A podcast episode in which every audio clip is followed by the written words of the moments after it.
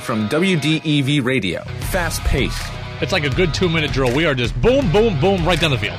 opinionated, It's okay to admit the Red Sox didn't have much of a choice but to trade Mookie Betts. to the point. There's no better option for the Patriots than Cam. They have to re-sign him moving forward. It's the Brady Farkas Show on WDEV AM, FM, and WDEVradio.com. What's up, everybody? It is Friday. I'm Brady Farkas right here on the Brady Farkas Show, WDEV, AM and FM, and WDEVradio.com. We have made it to day five. We are hour and a half away from the end of our first week. I am grateful, humbled, appreciative of the response so far. Um, I continue to look at the podcast numbers just to kind of gauge where things are at. And uh, you guys are out there. You're listening a lot. You're listening to everything that we do on this show, all the interviews. And again, grateful, humbled, and appreciative. If you ever miss any of the show, you can find that podcast on WDEVradio.com. You can also find it on your favorite podcast player like Spotify, Apple Podcasts, or Google Podcasts. So we put up the full show and we put up the big interview every single day separately so you can hear uh, just the interview or the whole show. So Eric Eager of Pro Football Focus is going to hop on at 5:45 to help us get ready for Patriots Bills Week Eight as a whole. If you want to interact with the show, you can as always by reaching out to me on Twitter at WDEV Radio Brady. If you think I'm brilliant or you think I'm a moron, either one, you can get in your voice and uh, we'll make you part of the show also. The show is sponsored by the all new Preston's Kia in Montpelier, home of lifetime oil changes and state inspections. Preston's Kia is family owned and operated, and they will do whatever it takes to earn and keep your business. All right, let's start here. Patriots are taking on the Bills on Sunday, and this version of the Patriots, what we've seen the last couple of weeks with Brian Hoyer, Jarrett Stidham, and Cam Newton, they've all played, right? Hoyer started against Kansas City, Stidham came in. Cam started against Denver and then started against San Francisco, was benched, and then Stidham came in. This version of the Patriots is the worst quarterback situation in the league. As it stands right now, with what we have seen over the last nearly a month, the Patriots have the worst quarterback situation in the league. There are other teams with bad situations. There are other teams with bleak situations. There is no team with as bad or as bleak a situation right now as the New England Patriots. Now, maybe Cam Newton comes out and plays really well on Sunday, and, and on Monday, this isn't the case. But for right now, this is the worst QB situation in the league. Look, I know Brady, Jacksonville's horrible. They're bad. I'm not crazy about Gardner Minshew and Mike Glennon. Better than what the Patriots are showing right now. I'm not a huge fan of Minnesota with Kirk Cousins and his backup Sean Mannion. Kirk Cousins, the the, the Patriots quarterback situation makes Kirk Cousins look like Peyton Manning. That's how bad it's been in New England. Now Dallas is in a really bad spot because of the injury right now to Dak Prescott and Andy Dalton. They're starting somebody named Ben DiNucci this week against Philadelphia. It sounds like uh, uh, the maker of a mustard or something. It sounds like something uh, the maker of a, a sauce I should put on my chicken wings. Oh yeah, that's uh, the mild sauce by Ben DiNucci. That's what it sounds like. It's bad, but when it's normalized and they have Dak and Dalton and DiNucci, it's still better than what the Patriots have. This is how bad it's been. L- listen to this. This is how bad it's been. The Patriots have thrown three touchdowns this year. They have played six games in a now pass first league, in a league where now the passing game is the most important part of your offense, and it's not even close. The Patriots have thrown an average of half a touchdown per game. Three touchdowns in six games. And they were behind against Kansas City. Thought maybe they could get some garbage time stuff. Not really. Got a, got one from Stidham to N'Keal Harry. That was it. Oh, they were down late, had to pass a lot against Denver. Nope, couldn't do it. Down big against San Francisco. Ah, San Francisco might just hang back and let them waltz down the field in the fourth quarter and make it kind of respectable. Nope, couldn't get a touchdown. That's how bad it's been. The Patriots, by the way, that and the, they've thrown 11 interceptions. 11 interceptions. Three touchdowns, 11 picks.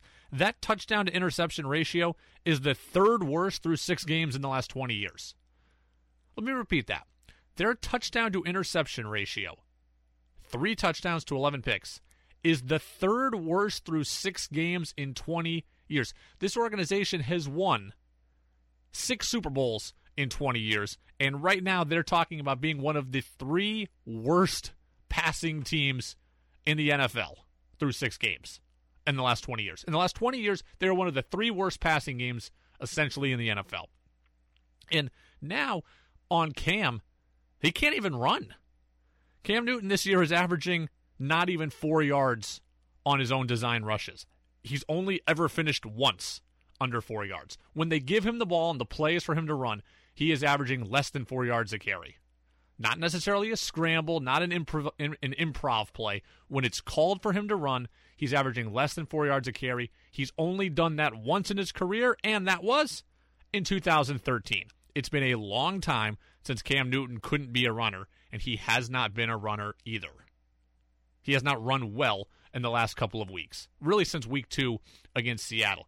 They were okay against Vegas in a game that they won, but he wasn't all that great either. The Patriots, as it stands, heading into week eight, have the worst quarterback situation in the league. The worst quarterback situation in the league. And Nick Wright of Fox Sports 1 said that in like, this was before they got Cam. He said it like in early July. And I didn't think he was right. And somehow he's become right. And they've added Cam Newton. That shows you how bad Cam Newton has played. All right, let's get to something we're going to do every single Friday. Time for you to, it's 5 o'clock somewhere, right? It's 536 now. Time for you to crack open one. This is our six pack of NFL questions as we head into week number eight. So here we go. Let's get the music up there. Here we go. Our six pack of questions. The game that intrigues me the most around the NFL. That's 6 0 Pittsburgh at 5 1 Baltimore. Look, it's always a good game. It's a divisional rivalry. You've got a game that where a battle for first place is on the line. 6 0 Pittsburgh, 5 1 Baltimore. So John Harbaugh joined the Ravens back in 2008. Since 2008, the average margin of victory in a Steelers Ravens game is just over 7 points. That's the lowest of any divisional matchup in the NFL. The lowest the lowest point differential, the lowest margin of victory of any divisional matchup in the NFL since 2008. That's a long sample size. Is Steelers Ravens. It's going to be fast. It's going to be physical. I'm interested to see how Pittsburgh continues to try to limit Lamar Jackson because he has regressed as a passer over the, the last couple of weeks of this season. Ben Roethlisberger's found the fountain of youth, and going up against that Ravens defense, it's going to be a tough task too. These are these teams are one two in defensive efficiency. Ravens lead the league in scoring defense. Steelers lead the league in total defense. I don't know how they're going to stop each other. Ben to Chase Claypool has looked elite, quarterback to wide receiver. Lamar Jackson's running threat is always elite. J.K. Dobbins, Mark. I mean, they've gotten some. They've had production out of good running backs this year. They've always had a good running game. One-two defensive matchup. AFC North. Weather getting colder. This is going to be a battle and it's going to be a good one. First place on the line. Now we move to number two. This is what I call the 90 day fiance game. The 90 day fiance game. The reason why, so there's a television show on TLC called 90 Day Fiance, and these couples meet and they have 90 days to to to get married. Oftentimes, one of them is going for a visa in a foreign country, so they have 90 days to solidify the relationship so that one partner or one half of the relationship can get the visa. It's riveting reality television. I wouldn't ever choose it over NFL games, but in this case, I have the 90 Day Fiance game, so AKA the worst game on the schedule. To me, that's Sunday Night Football. 90 Day Fiance's new episodes are on Sunday night. I'm going to watch it rather than watch Sunday Night Football this weekend between the Cowboys and the Eagles. Oh, what a dreadful matchup this is. Two under 500 teams out of the NFC East. The Cowboys have allowed the Cowboys have allowed 243 points, their most through seven games in franchise history. They've trailed by 14 points in six consecutive games. Uh, that's their second longest streak since 1961. They've committed a ton of turnovers. It's been awful. They're, they've committed the most turnovers in the league and forced the fewest takeaways. They are minus 13 in turnover differential the Dallas Cowboys are. Ugly, football. And Carson Wentz for the Eagles isn't playing much better. League high 12 turnovers this season. He's got 10 interceptions this year. That's tied for most in the league.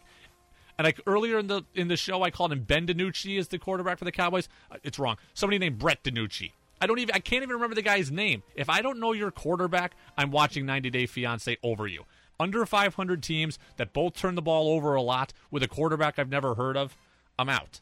I'm not. I'm not watching that game Sunday Night Football. I'd rather hear about what's going on with Ari and Biniyam, and I'd rather know what's going on with uh, with Tim and Melyza, and I'd like to see what's going on with Kenny and Armando and their relationship. I mean, this is the 90 Day Fiance is far better than Cowboys Eagles. Zero interest. Checked out completely. And an early bed night for me on Sunday. I don't need to stay up until midnight watching Sunday Night Football because I'm not watching Brett DiNucci play in prime time, and I'm not watching Carson Wentz throw interception after interception and the Cowboys turn it over a league high 16 times and be down by double digits. No, thank you. Question three in our six pack of NFL questions. The player I want to watch most this week. This one was close. I almost went with Tua Tagovailoa of the uh, of the Dolphins against the Rams, but I'm going to go with Justin Herbert of the Chargers. Okay, Justin Herbert has thrown for 1542 yards, second most through five career games in NFL history, behind shockingly enough only Cam Newton back when Cam Newton could apparently complete passes. But Justin Herbert, he has been historically good in his first five games. He gets blitzed on an NFL high percentage of his dropbacks. He gets blitzed nearly 40% of his times, or gets pressured nearly 40% of his dropbacks, most in the NFL. They're taking on uh, the Broncos this week. Both teams are 2 and 4. Denver's got some pieces to make it interesting defensively. Denver stifled the Patriots, but everyone stifles the Patriots now. So Justin Herbert, that is the guy that I want to see most. Question four, moving to the Patriots. The Patriots win on Sunday if the weather really is that bad. If the weather's really as bad as they think it is, if it's as windy as they think it might be, the Patriots can win this game. They need to force turnovers. Bad weather will help them do that. A bad weather game can limit the effectiveness of the Bills' passing game with Josh Allen and Stefon Diggs and the Pats can then run the ball, and this will force them to run it, which is what they do best. The weather being bad, weather is always a great equalizer, and if the Patriots can take advantage of bad weather and not be victim of bad weather, then that is how they can win this game. Question five. The Patriots lose Sunday if. The Patriots lose Sunday if. Simply put, they can't run the football. They already can't pass. The weather won't make it any easier to pass for them. The Bills are in the bottom 10 of the NFL in rush yards allowed. The Patriots are in the top 10 of the NFL in rushing yards gained. The Patriots have already had their bye, so they played one less game than a lot of teams. They're still in the top 10 of total rushing. It's their best chance to win. If they can run the football and tire out the Buffalo defense and move the ball effectively on the ground, just maybe, just maybe, they can hit a shock play in the pass game. I'm not asking for 10. I'm asking for one. And if they can hit one, then they've got an even better chance to win. But if they, bottom line, if they can't run the ball at all and have to rely on the pass game, then they're done. Question number six, our final question of our six pack of questions. The overall Patriots prediction is what? I may be an idiot. I may be a big idiot. But I'm going Patriots 17 13. I don't know why. Nothing about the metrics, nothing about the players, nothing about what the Patriots have put on tape. I just told you they got the worst quarterback situation in the league as it plays out right now. Nothing tells me they should win. But yet I can't quit on them. It's even stupid to evaluate this game based on history. But I have a history of watching the Patriots figure it out. I have a history of watching the Patriots dominate Josh Allen and turn him over and go on the road and beat Buffalo. And Bill Belichick always beats Buffalo. History tells me they're going to win. History tells me the Patriots cannot be among the worst teams in the NFL. I might be crazy. I might be the last one on the island. I might be the only one still with the Patriots pennant going when everyone else jumps ship.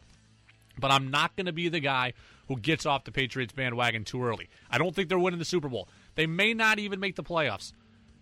But with their backs against the wall, everyone questioning them. They've won three, they've lost three in a row. Cam's getting questioned. Edelman's out. It just feels like maybe Bill Belichick can go into Buffalo and turn the tables one more time and turn the screws on Josh Allen. 17 13 Patriots. That is my prediction. That's our six pack of NFL questions. Well, Am I crazy? We'll get the answer from Eric Eager of Pro Football Focus, who's going to stop by, talk Pats Bills and the NFL as a whole with us. That's next on the Brady Farkas Show, right here on WDEV, AM and FM, and WDEVradio.com. Now it's back to the Brady Farkas Show on WDEV AM, FM, and WDEVradio.com.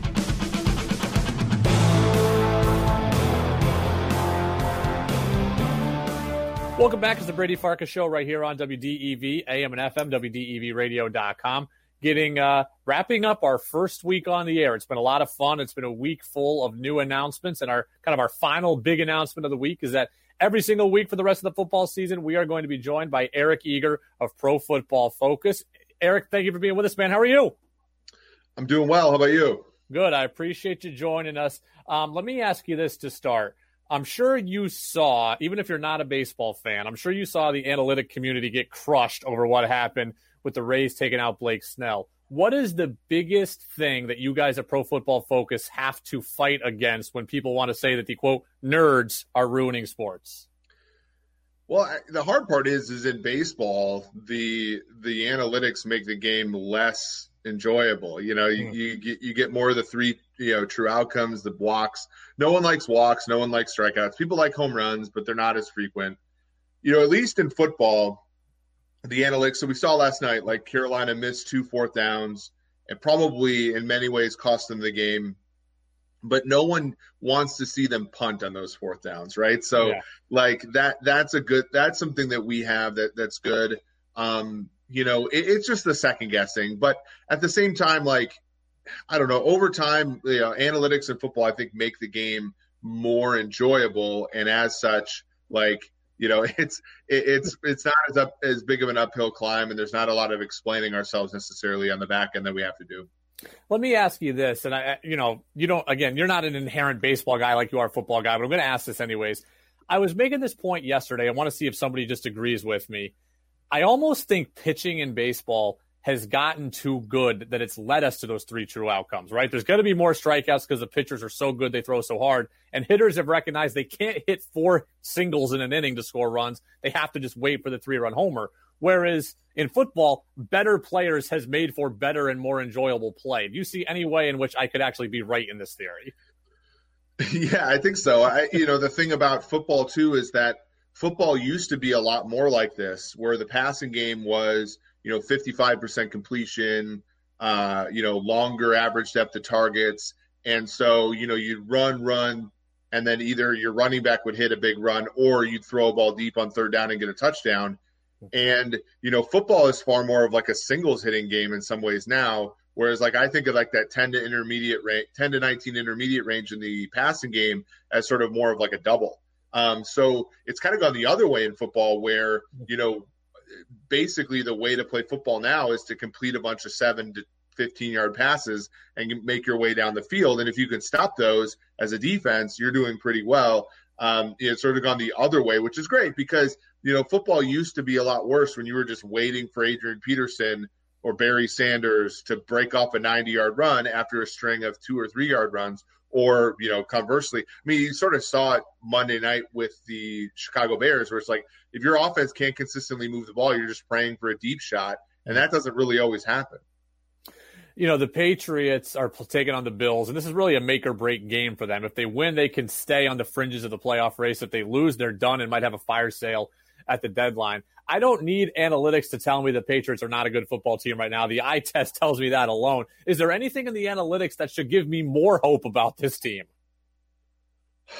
No, I mean the, the hard part is you know, Cam Cam offered a lot of hope. You know, when when you looked at that team, you know they really didn't do a whole lot to their offense to get better from 2019, where one of the best quarterbacks in the history of the NFL struggled to you know move the football. And so they take him out. They put Cam in, who had some, who added something in the run game, but really from a passing perspective is not anywhere near as accurate, not anywhere near as you know pinpoint as Brady. So I don't know what people expected. I mean, and then he comes out the first two games, plays extremely well, and we sort of let our guard down a little bit. We forget that there's you know still this huge void uh, for them offensively. Now, defensively, assuming Gilmore can play on Sunday, I don't know if he's going to, um, but you you saw the promise that they have defensively against the Chiefs, where if you you know look at like you know Gilmore, you know matched up against you know the other team's best receiver, you look at uh, you know McCourty in the middle of the field,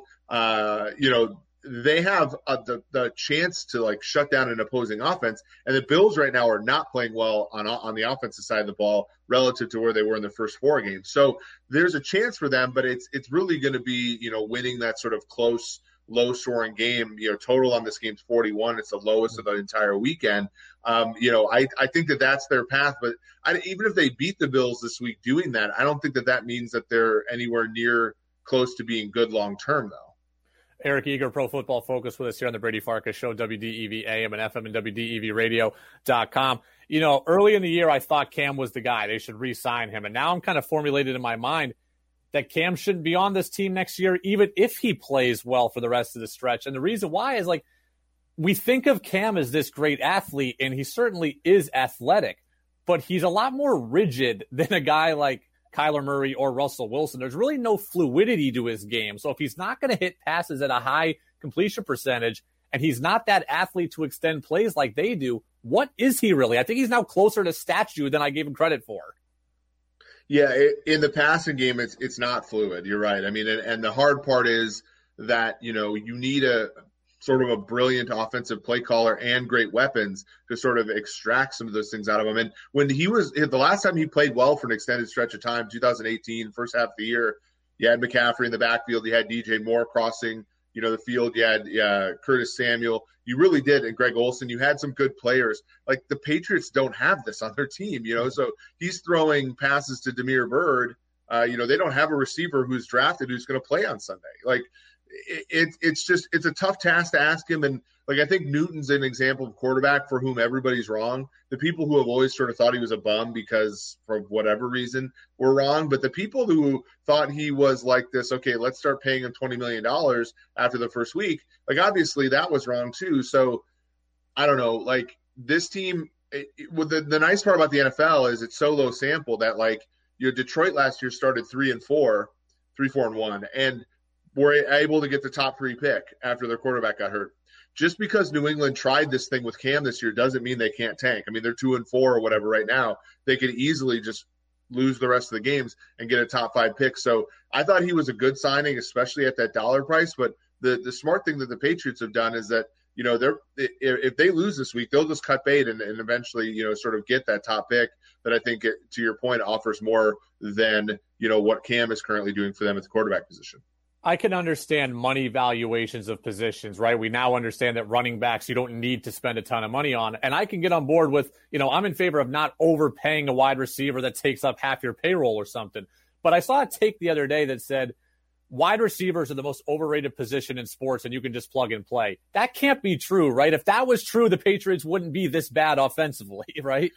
Yeah, I think wide receivers are actually like the second or third most valuable position group in the NFL because you can see what great players at that at that position can do to an offense. You look at you know obviously Seattle's a super team. You know, two wide receivers they have you know are immense. Uh, obviously Arizona going from a team that you know, won five games all last year to five games currently with DeAndre Hopkins in the fold. Stefon Diggs has, you know, changed the the Buffalo Bills offense. Uh, you know, the struggles that the Ravens are having offensively are almost entirely because they don't have a number two wide receiver to go along with Marquise Brown. Uh, you know, Minnesota's been competitive their last few games because Justin Jefferson's played well. Like, there's a number, you know, receivers can really elevate an offense, and the lack thereof can really limit an offense. We saw last year with with the Patriots. I mean, Brady's one of the best quarterbacks in the history of the NFL, and he struggled last year down the stretch because none of their guys could get open. Eric Eager, Pro Football Focus, with us here. Brady Farkas Show, WDEV AM and FM and WDEVradio.com. Let me get you out of here on two more quick questions. I made this argument yesterday, and now that you bring up last year's Patriots, I want your take on it.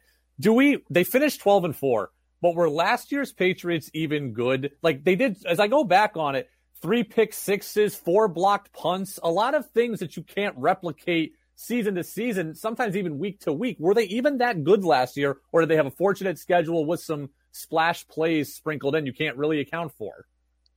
They were truly good defensively the whole year. The the issue was is obviously the turnovers in the first half of the year are not repeatable in the second half of the year. I think you know teams like Pittsburgh are going to find that out this year. Um, you know Pittsburgh I think is a very similar team. Um, they might have better receivers, but like they're living off of you know really good man coverage and and you know plus turnovers right now.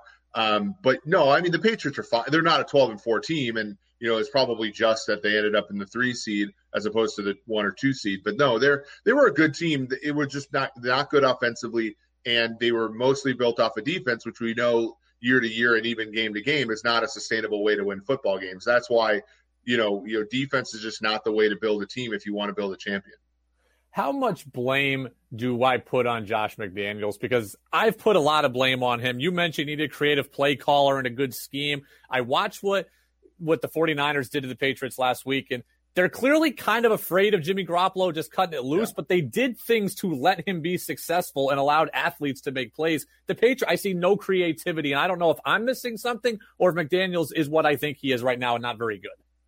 No, I, I, mean I think it's fair. You know the the thing with you know uh, Garoppolo's first last week in yards per attempt, but second lowest in in uh, air yards, like so depth to target per yeah. pass attempt. So it was just crazy how they were able to get the linebackers. And you know New England's low on linebackers for reasons that aren't their really their fault with the opt outs and things like that. So you know they really attacked, but they also have speed everywhere. I mean the the difference between the Patriots and the the 49ers is the the 49ers are able to get you know their lower tier players still have traits like Jeff Wilson's like a athletic running back you know uh Jerick McKinnon same thing you know the the guy Breida that they had before they traded the Dolphins same thing like their their weaker players still have traits that you can exploit New England not only has like unheralded players but they have unheralded players at skill positions that aren't like athletic or talented. So hmm. it's it's not. I don't think McDaniel has a whole lot to work with. I wouldn't say that he's brilliant, but I wouldn't say that he's like the the worst thing that's you know he he's not you know problem number one for this team.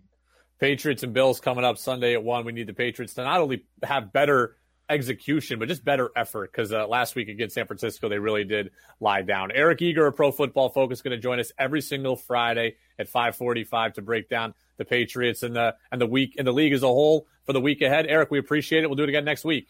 Thanks for having me. Appreciate it. There he goes, Eric Eager, Pro Football Focus. You can find them online at pff.com. If you're into analytics, if you're into numbers, if you're into understanding and learning more about the intricacies of the game, they are the people for you. Uh, Cris Collinsworth kind of helped jumpstart the uh, the organization, and they've really taken off. When you watch Sunday Night Football, you see Pro Football Focus rankings around every single player, and they're constantly referencing the numbers. They are the smartest people in football. Eric is going to join us every single Friday for the rest of the NFL season at 5:45. what we're going to do is uh, the staff's going to cut up the interview. I've already got my takeaways taken down here, so uh, we'll get that done in the course of the break. We'll take a break. We'll have our national news update from our partners at CBS News, and we will be right back here with more. The biggest takeaway from our interview with Eric Eager. That's all coming up next on the Brady Farkas Show right here on WDEV, AM and FM, and WDEVradio.com. And don't forget, you can also stream us on the WDEV app. It's available for free in both the Apple Store and the Google Play Store. We'll be right back with those biggest takeaways. Now it's back to the Brady Farkas Show on WDEV AM, FM, and WDEVradio.com.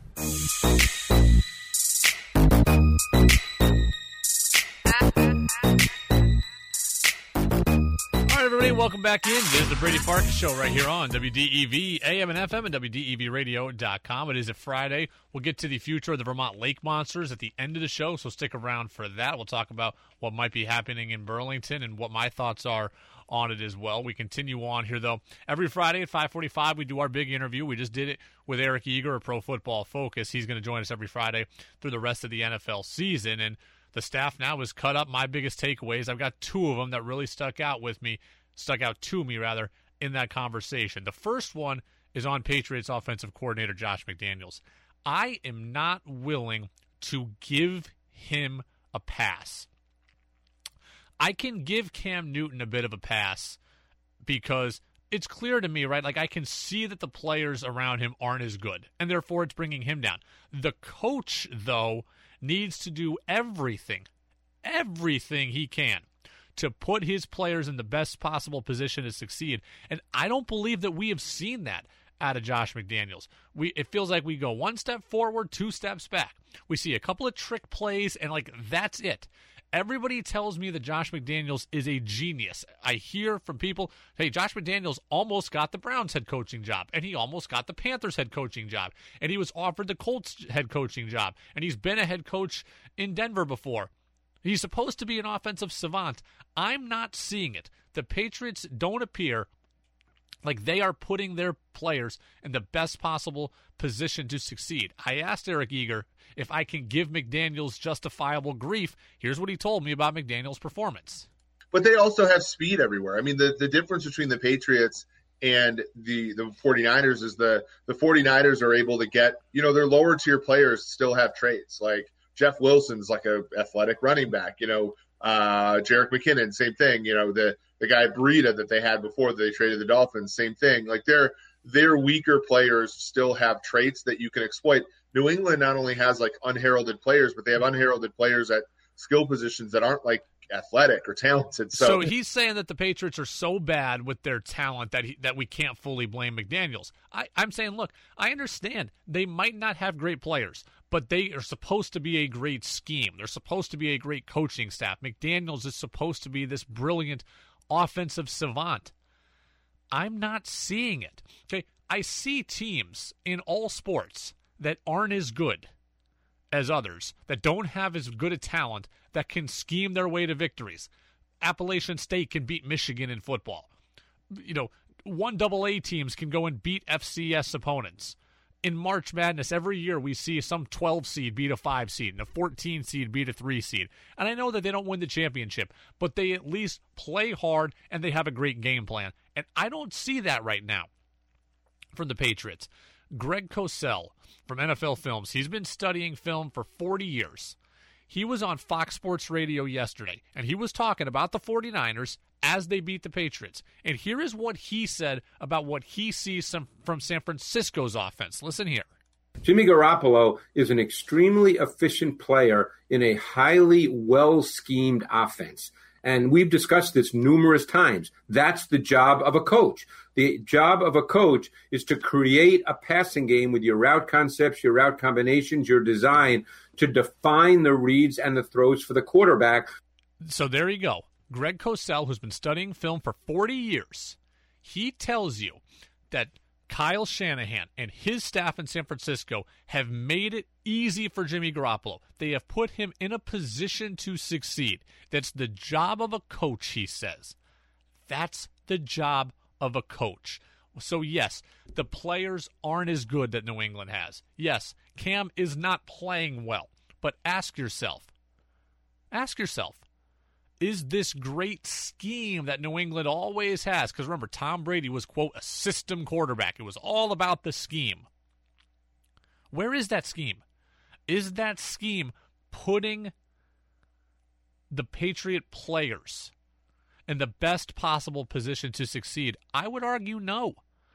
I would argue no heavily. When when Greg Cosell tells you that Jimmy Garoppolo is being taken care of by his coach and the job of a coach is to define reads for the quarterback.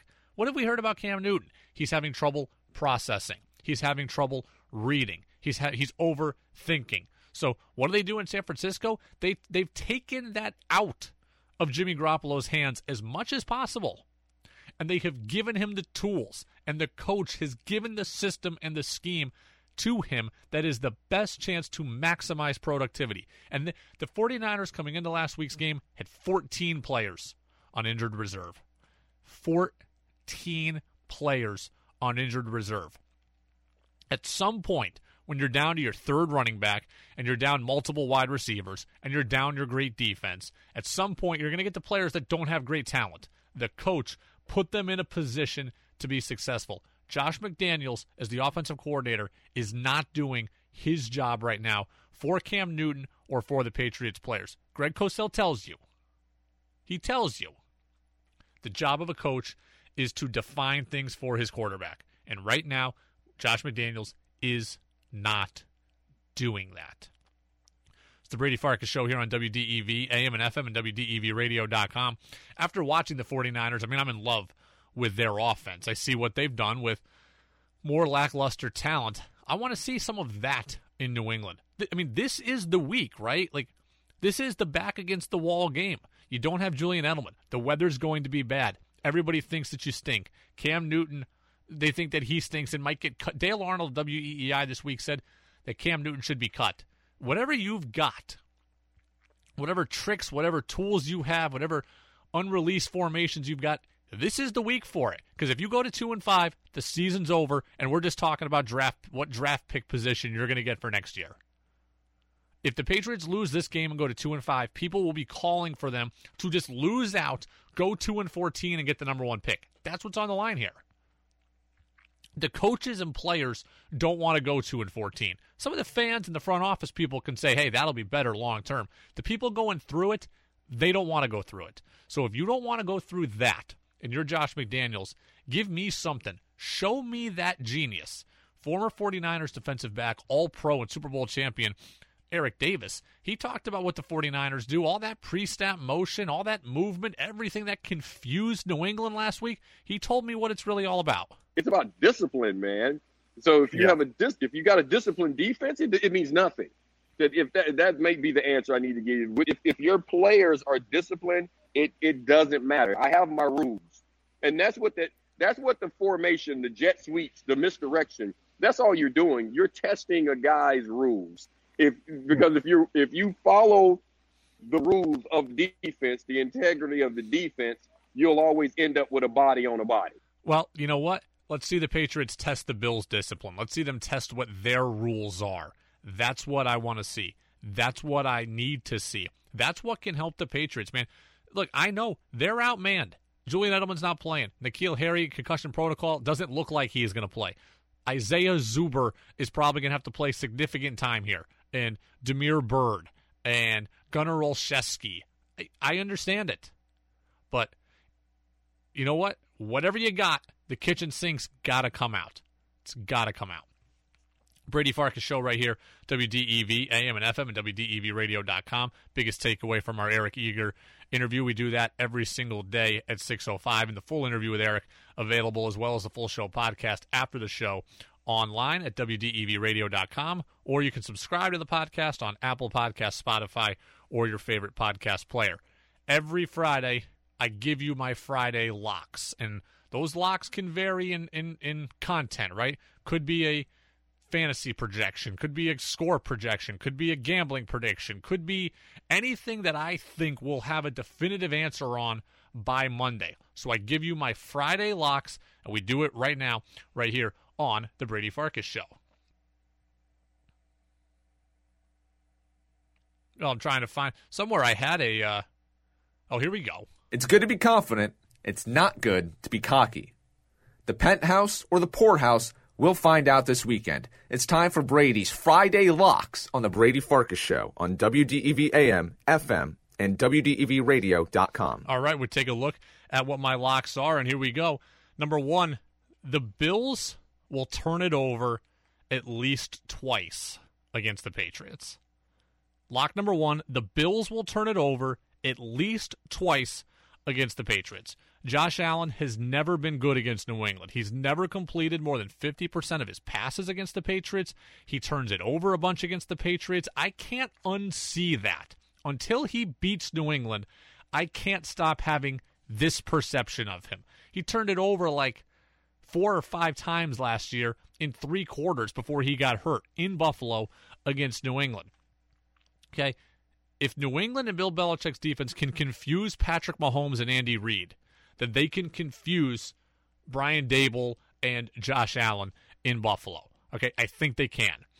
And by the way, Allen hasn't even played that well lately. He's been the 18th highest graded quarterback over the last couple of weeks from Pro Football Focus. He's completing just 63% of his passes in that time, which is 20th in the NFL. The Bills are also 29th in the league in lost fumbles. They average nearly one lost fumble a game. So between fumbling and between Allen's issues and history of turning it over against New England, the Bills will give away the football.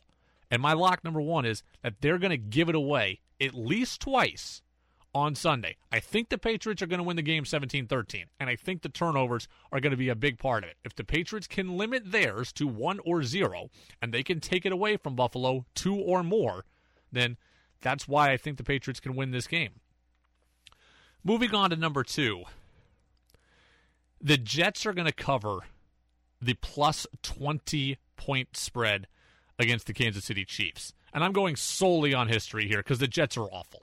The Jets are absolutely awful. But I think the Chiefs get up early and cruise, and the Jets grab some garbage time stuff. And I think maybe they the final is like 35 17. Still a blowout, almost 20, but not 20 entirely. I mean, here's the history, okay? The last team to lose outright when favored by at least 19 points was in 1974. So don't bet the Jets to win. The Jets are not winning. The last team that was at least a 19 point favorite that won was 1974. Okay? And team, teams that have been favored by 19 or more have won 37 games in a row in the NFL. The Jets aren't winning. But the last 88 matchups, okay? So the last 88 matchups where there was a team that was a 20 point, that at least a 19 point underdog the underdogs are 500 and covering the spread. 43, 43, and 2. And they've covered 8 of the last 10. I do not I'm not going on anything but history here. The last 10 times that a team has been at least a 19 point underdog, 8 of those times they've covered. So, the the, the Chiefs might be up 35-10 and cruising and the Jets come down the field and grab something garbage time. It's not going to be pretty. They're not going to win, but the Jets will cover the plus 20 point spread. That's where I'm going. That's lock number two. Now we move. Oh, by the way, the one of the biggest jokes I've heard from an athlete in a long time is what Chris Jones said. Chris Jones is a star defensive player for the Kansas City Chiefs. Here is what he said about the New York Jets ahead of this matchup. Chris Jones had the nerve to say that he thinks the New York Jets are a good football team, which is absolutely asinine to me. Uh, here's his exact words Chris Jones, chief star on the Jets, not being as bad as we all think. That's a very good football team. Sam Darnold. Um, he doesn't get the credit, but he's a very, very good quarterback. And um, I think people tend to forget that because of their record. But they have guys out there, and they they play really well. Darnold might be okay, but they have no guys. Okay, they have guys that are hurt. They have guys that are bad. They traded Le'Veon Bell. Their head coach Adam Gase can't get the job done either. So no, that is what we call coach speak. It just happened to be coming from a player. The Jets are awful. You are going to wax the floor with them. I appreciate that you're being nice and respectful, and I appreciate that you are um, not trying to show a false confidence. But the Jets are bad. Chris Jones, thank you for giving me a good laugh as I get ready for Halloween weekend. Number three, my final lock of the weekend this one won't be definitive. I like to give definitive things. This one won't be definitive, but by Monday, we will have some real movement towards Alex Cora as the next Red Sox manager. We will have some real movement, some real weekend momentum on Alex Cora being the next Red Sox manager. Now that AJ Hinch has been hired by the Tigers, that has opened up the precedent that someone who was suspended for the year and involved in the Astros cheating scandal can be hired. The Red Sox will take the weekend and observe what the reaction is to Hinch, and then they'll start to make their move. Most people don't care. There is a pocket group of people who hate the Astros and who hate what the Astros did to them. And the Dodgers have won their title, so they can kind of get off the Astros hate. They won't be as loud. The Yankee fans will still be loud. The Red Sox have won a title since that, so they're not going to be too loud. So people don't care as much NFL weekend going on.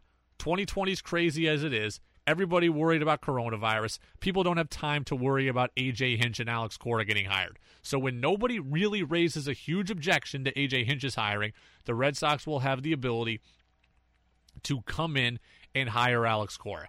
They're the only team hiring, so they can officially take their time.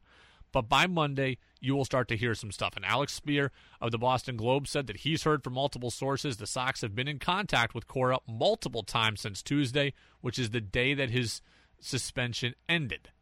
Okay, the only wrench here is if Chaim Bloom wants to hire him. Chaim Bloom is the chief baseball operator for the Red Sox. He did not hire Cora the first time. Everybody else in the organization likes Cora. The players like Cora. The ex, you know existing coaches, some of them are from Cora's staff who he hired. The front office loves Cora. Rafael Devers, Christian Vasquez, I've heard them talk about Cora and how much they like him and that they want him back. They're advocating for it. The only wrench here is if Chaim Bloom doesn't want to hire Cora just because he wants to get his own guy. But would he ruffle feathers in the organization and not bring Cora back? I think this is going to trend towards Cora getting a job. By Monday, you will have some real momentum towards it. It is the Brady Farkas show here on the uh, Friendly Pioneer, WDEV, AM and FM, and WDEVradio.com. When we come back, it's time for our daily dose of Doug Flutie, the former Heisman Trophy winner, the CFL Hall of Famer, and former Patriots quarterback. What's Doug got to say as we get ready for Pats and Bills?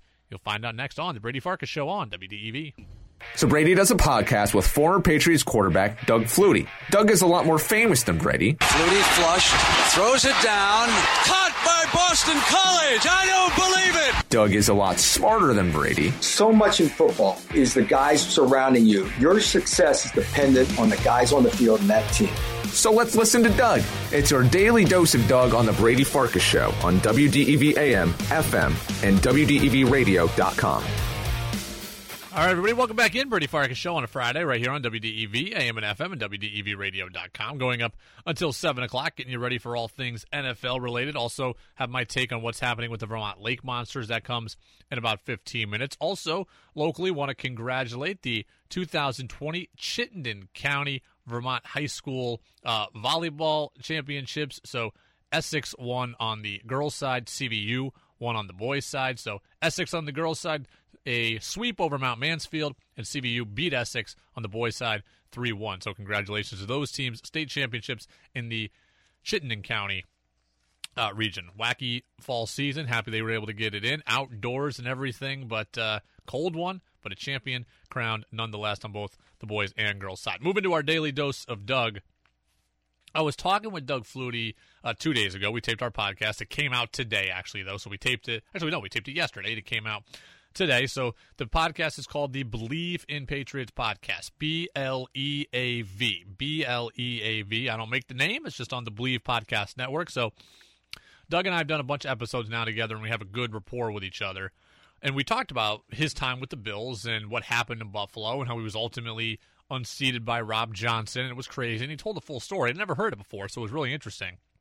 Moving towards this matchup, though, I am concerned ordinarily about Cole Beasley. If the Patriots were playing the Bills and the weather wasn't going to be bad, I'd be most concerned about Cole Beasley in this game. And Cole Beasley is a Julian Edelman clone. He looks like him on the field. He plays like him on the field. He wears number 11 like him on the field.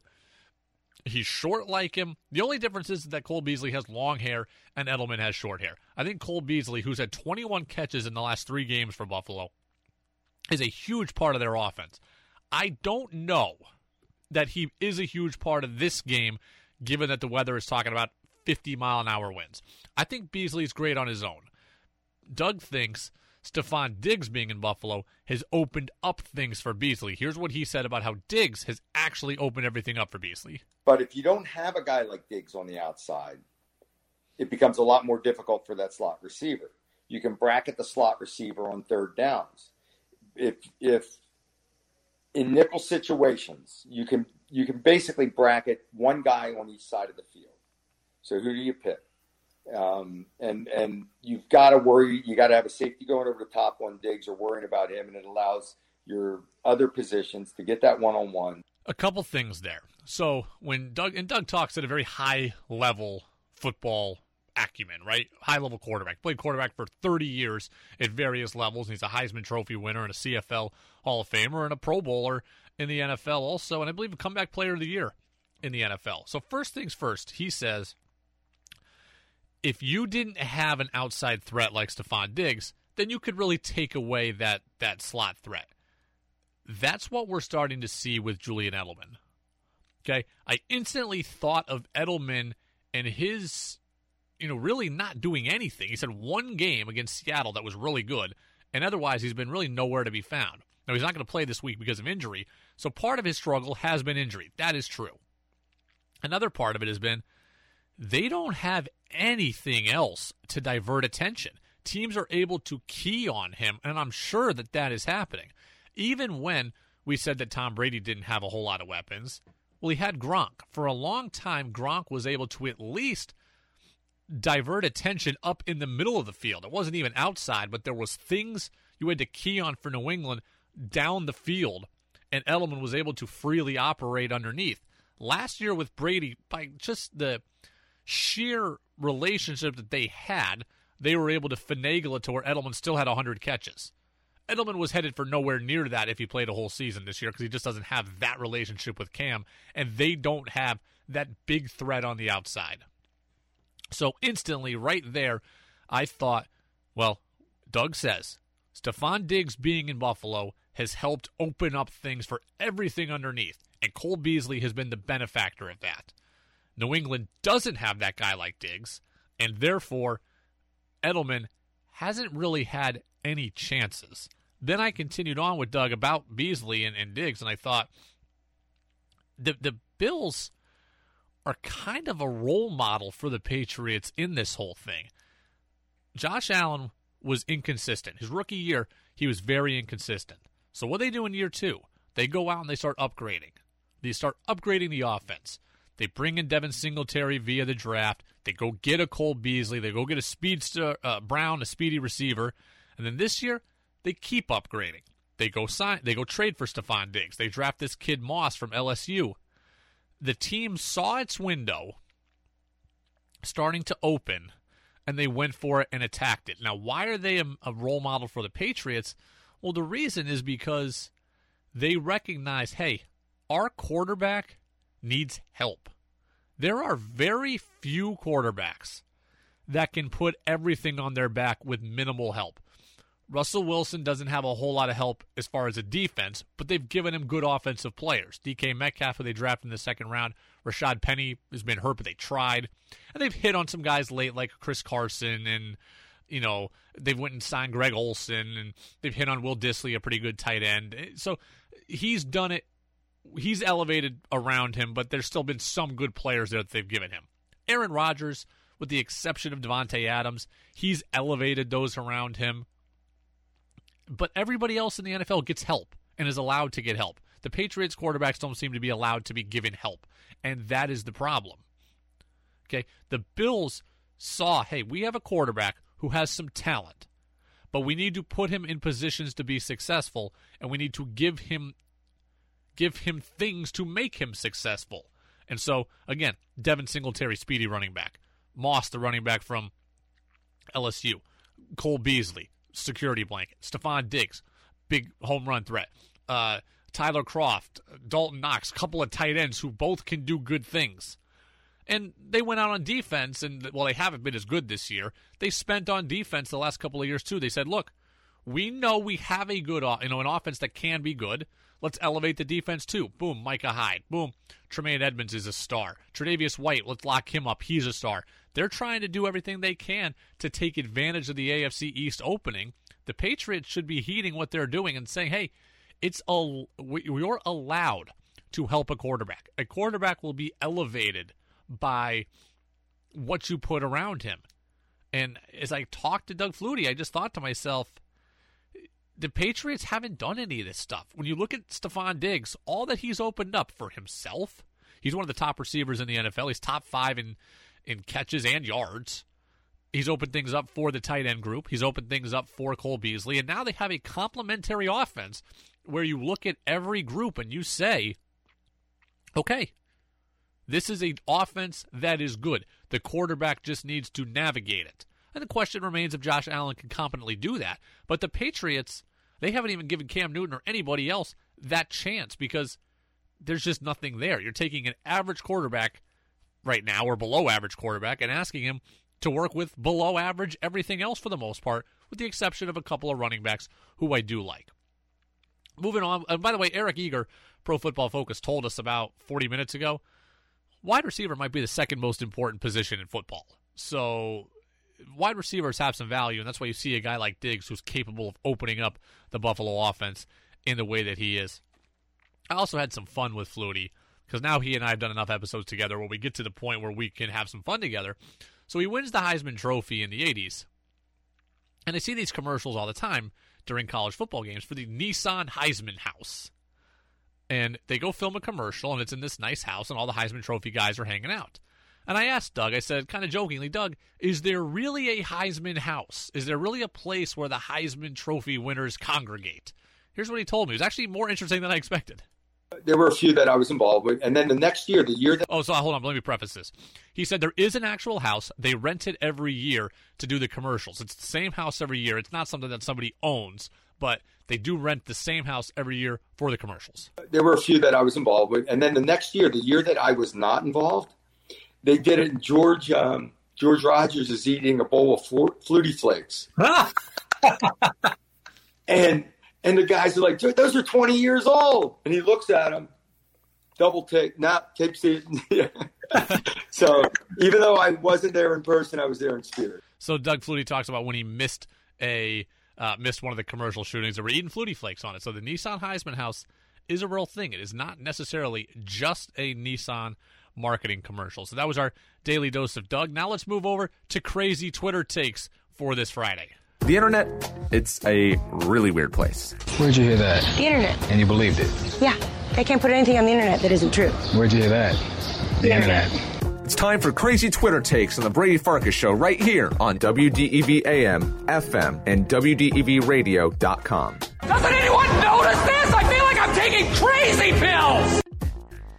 All right, Colin Cowherd, national radio host at Fox Sports Radio, thinks that Bill Belichick orchestrated the Patriots being bad on purpose and that he convinced players to opt out so the team would be worse. Here is what Colin says. Here's what Bill Belichick is Bill Belichick is too competitive to be bad like this for seven years. Bill Belichick is too smart not to understand how he's going to win again. That's the only two Bill Belichick is. Let eight guys opt out. That was so un Belichickian. Yeah, spend time with your family. Don't worry about football. Spend time with your family. Eight players opted out. It's all part of a plan, and it's coming true. Look, it's not part of a plan. I love Colin. He is my he is my radio hero, right? He is my sports radio hero, a guy that I listen to every day and a guy whose opinion I really respect. He's wrong in this case, and he's wrong in a big way. The Patriots saw players opt out who were set to make millions of dollars. Okay, Dont'a Hightower was owed nearly eight million dollars, and he forfeited nearly all of that. Patrick Chung was set to make multi-million dollars, and he forfeited nearly all of it. NFL players love their money. People love their money. There's no way that Bill Belichick went to these players and said, "Look, forfeit eight million dollars just so we can be bad." And so we can get a higher draft pick. Because NFL players, they will play hurt for money. They will uh, go to bad teams for money because money matters. These guys didn't just opt out willingly and forfeit $8 million because Bill Belichick had a master plan for the Patriots be bad. That is patently absurd. Also, I would highly doubt that Belichick convinced these players to opt out and that they willingly did it, knowing that they can then, they're forfeiting their spot on the team potentially. Patrick Chung and Dont'a Hightower can now easily be cut because they opted out because of coronavirus. They can easily be cut at nearly no financial repercussion.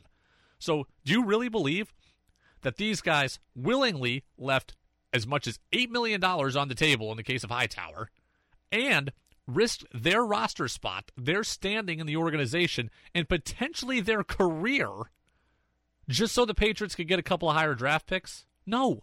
Ask yourself, like, ask yourself out loud. Does that make sense? Would a guy willingly let go of $8 million or $2 million or $4 million and jeopardize his spot on the roster and jeopardize potentially his career by not playing for a full year as an aging player? Would they willingly jeopardize all that just so Bill Belichick's master plan of being awful can can come to fruition? It doesn't make any sense. Other guys who opted out, like fullback Danny Vitale, they might not get another chance ever in the NFL. Like that guy's not willingly opting out just to to facilitate the Patriots rebuild in a way that Bill Belichick wants. That guy may never get another chance in the NFL. He could have forfeited his his last good chance at being on an NFL roster. He didn't do that because Bill Belichick wanted him to or because Bill Belichick encouraged him to. Those players opted out out of fear, out of uncertainty, out of prior health concerns like Marcus Cannon who's a cancer survivor. They opted out out of family concerns like Patrick Chung and was was having a child. Dont'a Hightower was having his first child with his wife. Belichick, look, Belichick may like secretly where this team is at now. He may be okay. Hey, we're two and four. If we go to two and five and we're bad, we may get the number one pick in the draft, and we may get whatever quarterback we want for the future. He may deep down secretly be okay with how things have transpired. He may be all right with what has gone on and with how the Patriots have played and what it might set up for the future. What he didn't do is set it up in advance. What it is not is a preemptive strike to jumpstart a reboot. Those guys would not forfeit their money, would not forfeit their playing time, their status in the league, their job security, and their potential career in the NFL just to appease Bill Belichick's wishes. He might be happy with how it's all shaken out. He might be okay with it. He did not orchestrate it. And that's why Colin is on our crazy Twitter takes for the day. It's the Brady Farkas Show, WDEV, AM and FM, and WDEVradio.com. And we come back. What are they saying? This one, going to hit the heartstrings a bit. That's coming up next on the Brady Farkas Show. Whoa, whoa, whoa. What did he say? The passing game was atrocious today. This passing game is in big time trouble. They really said that? The Patriots, they're an average offense. If you cannot be explosive on offense, you cannot hang in the NFL. It's time for Who's Saying What on The Brady Farkas Show on WDEV AM, FM, and WDEVradio.com. All right, welcome back. Final segment of our first week here on The Brady Farkas Show, WDEV AM and FM, and WDEVradio.com. If you have any questions, comments, criticisms, compliments, whatever, you can hit me up on Twitter at WDEV Radio Brady. In about six minutes, I'll give you my take on the Vermont Lake Monster situation. But who's saying what right here? No audio attached to this, and then I'll have some audio in a minute about it. Pete Abraham, uh, columnist, writer for the Boston Globe. New England has been blessed with 20 plus years of unprecedented success by our teams. But if you had to pick two athletes who personified the very best of who we are and what we could be, it would be Boston College's Pete Frates and Boston University's Travis Roy. Uh, Pete Frates is the former Boston College baseball player who did the who started the Ice Bucket Challenge for ALS and ultimately passed away. And Travis Roy, who we spoke a lot about yesterday, was the former college hockey player who, 11 seconds into his first shift, uh, became paralyzed and then spent the last 25 years in a wheelchair, paralyzed, battling for um, spinal cord research and creating funding for spinal cord research. He died in Vermont. He spent a lot of time in Vermont, and that tweet by Pete Abraham is so true. And the last 24 hours really makes you evaluate who your heroes are and who you say your heroes are. Because Pete's right. On the field and on the court and on the ice, there have been a lot of success in New England. Tom Brady, David Ortiz, Dustin Pedroia, Pedro Martinez, Julian Edelman, uh, Brad Marchand, Zdeno Chara, Kevin Garnett, Paul Pierce. I mean, it goes on and on with how good this area has been in sports. But there is, and I'm not into ranking – you know, people who have had tragic circumstances. So I'm not going to put one of them one or two, but Pete Frates and Travis Roy, they're, they're right there with each other, and they're ahead of the class. The money raised, the inspiration given, the lives touched. You saw it yesterday. The overwhelming flood of support for Travis Roy and his family in his passing was was just that. It was overwhelming in the best possible way. The Red Sox tweeted about Travis Roy. The Patriots or the uh, Celtics and Bruins uh, put out statements about Travis Roy. UVM put out a statement about about Travis Roy. He didn't go to UVM. His father did, but he didn't. And a lot of other New England colleges and universities and other places that had nothing to do with Travis Roy, but just hearing him speak, they put out statements about Travis Roy. Governor Phil Scott today started his COVID 19 response news conference with a statement about Travis Roy. That's how deep his impact is. That's how deep his impact was and how deep his impact and legacy will be. That the governor of Vermont, the first thing he said at his COVID news conference was about Travis Roy. Travis spent every moment since ensuring those 11 seconds define an opportunity, not a tragedy. As a result, he changed the way his sport is taught. Through his efforts at places like Little Fenway and Essex, he's raised millions for spinal cord research and adaptive equipment. He shared his story and found his purpose in helping others find theirs. Red Sox, Bruins, Celtics put out statements. Colleges put out statements. Universities, athletic departments put out statements. Politicians speak about him. ESPN2 aired an E60 episode about his life yesterday. It's a loss that everyone's feeling and a loss that makes you reevaluate your heroes. And Travis Roy, Pete Frates, as Pete Abraham said, certainly is a hero. The the the life was too short.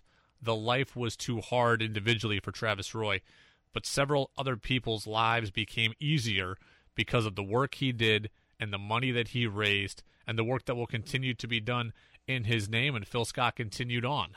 Travis said, There are times when we choose our challenges, and other times when our challenges simply choose us. It's what we do in the face of those challenges that defines who we are. And because Travis Roy was able to um, stand up metaphorically, metaphorically in the face of unbelievable adversity, he's always going to be remembered as someone who who fought an unbelievable challenge and did it with class and grace and dignity. And you know he did that because of the amount of people that shared their thoughts and their condolences. So rest in peace to Travis Roy. I met him a couple of times. I interviewed him a couple of times. He always had a smile on his face, and he knew his life was hard, and he knew what he was going through was hard, but he knew he was going through it so that somebody else might not have to. And uh, that to me is just about the most commendable thing and the most admirable thing that you can do. Brady Farkas Show here on the here on WDEV Radio and WDEVRadio.com, WDEV AM and FM. I want to get to closing thoughts right here. Closing thoughts. Closing time. You don't have to go home, but you can't stay here. All right, closing thoughts here on the Brady Farkas Show. Major League Baseball wants to make the New York Penn League a wood bat summer college league filled with rising college seniors. This would impact the Vermont Lake Monsters. This is a good idea if the Vermont Lake Monsters are going to lose their professional affiliation and the New York Penn League is going to cease to exist, and look, it's for no reason other than greed and money, and that's in a separate barrel of thought over here. Major League Baseball being greedy, and Major League Baseball has lost a lot of money because of COVID, like everywhere has lost a lot of money, and they're looking to cut bait with some things. New York Penn League's one of them. If the New York Penn League is going to go away and the Lake Monsters can't be affiliated, it's a good idea to have a college league with rising seniors. Why seniors? Because rising seniors are pretty developed, right? And they're people who are generally pretty good. So the quality of baseball is going to be similar to what you see with the Lake Monsters. That is important. There are people who don't think that the quality of play matters, and I just shake my head at that. The quality of play absolutely matters. You can't just call a new team at Centennial Field in Burlington. You can't just call them the Lake Monsters and throw Champ out there and say it's the same thing because it's not. After the first year, when the novelty wears off, it won't matter anymore. The die-hard baseball fan wants to watch good baseball, so it can't be overly inferior. And I understand the die-hard baseball fan is in the minority at the Lake Monsters games, but they're still there. But even to the average baseball fan, even to the casual baseball fan, they still like the idea of seeing someone with the potential to make it big. You like the idea of the unknown and a guy who has a chance for you to say, I saw him when. That matters. That's why the Cape Cod League is so is so successful. It's the top summer baseball league in the country not just because Cape Cod is beautiful, not just because it's a vacation destination, because the play is so good. I saw the Hyannis Mets play when I was like 12 years old, and I can remember that Ryan Garko from Stanford was on that team, and Ryan Garko went on to play for the Cleveland Indians. And every time Ryan Garko came to bat, I thought to myself, I saw that guy win. That matters to people. Even average baseball fans, that matters too. Even casual sports fans, you love the idea to think that you are seeing the next big star. So, if these college seniors or rising seniors are coming to play in Burlington, they have to be draftable players. Okay, I, I don't want to see the bench player, you know, the the middle reliever at a Division three school. I want to see a player who's playing at a big program who has a chance to be drafted. Okay, a lot of seniors get drafted in Major League Baseball. It's 40 rounds long. It might be 30, 20, whatever now, but there will be seniors who are drafted. And if they're coming from good places and places that you've heard of and places that have turned out Major League players, that will that will play to the strength of everybody. That will make everybody happy who's going to those games. Look,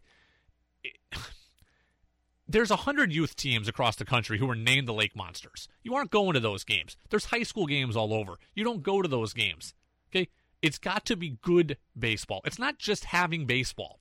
There are people that think if you just have baseball at Centennial Field, that will take care of itself. Have baseball, call them the Lake Monsters, and throw a champ out there and let's play. That's not going to bring in 3,000 fans a night. It's got to be good baseball, players with potential. And remember, the Lake Monsters are a huge national brand in minor league baseball. The marketing machine of Major League Baseball is huge for the Lake Monsters. The Lake Monsters are one of the top selling merchandising teams in all of minor league baseball. Funny hat, goofy hat, but it matters that it's professional. People who collect, people who wear it's like wearable art for people to wear a Lake Monsters hat.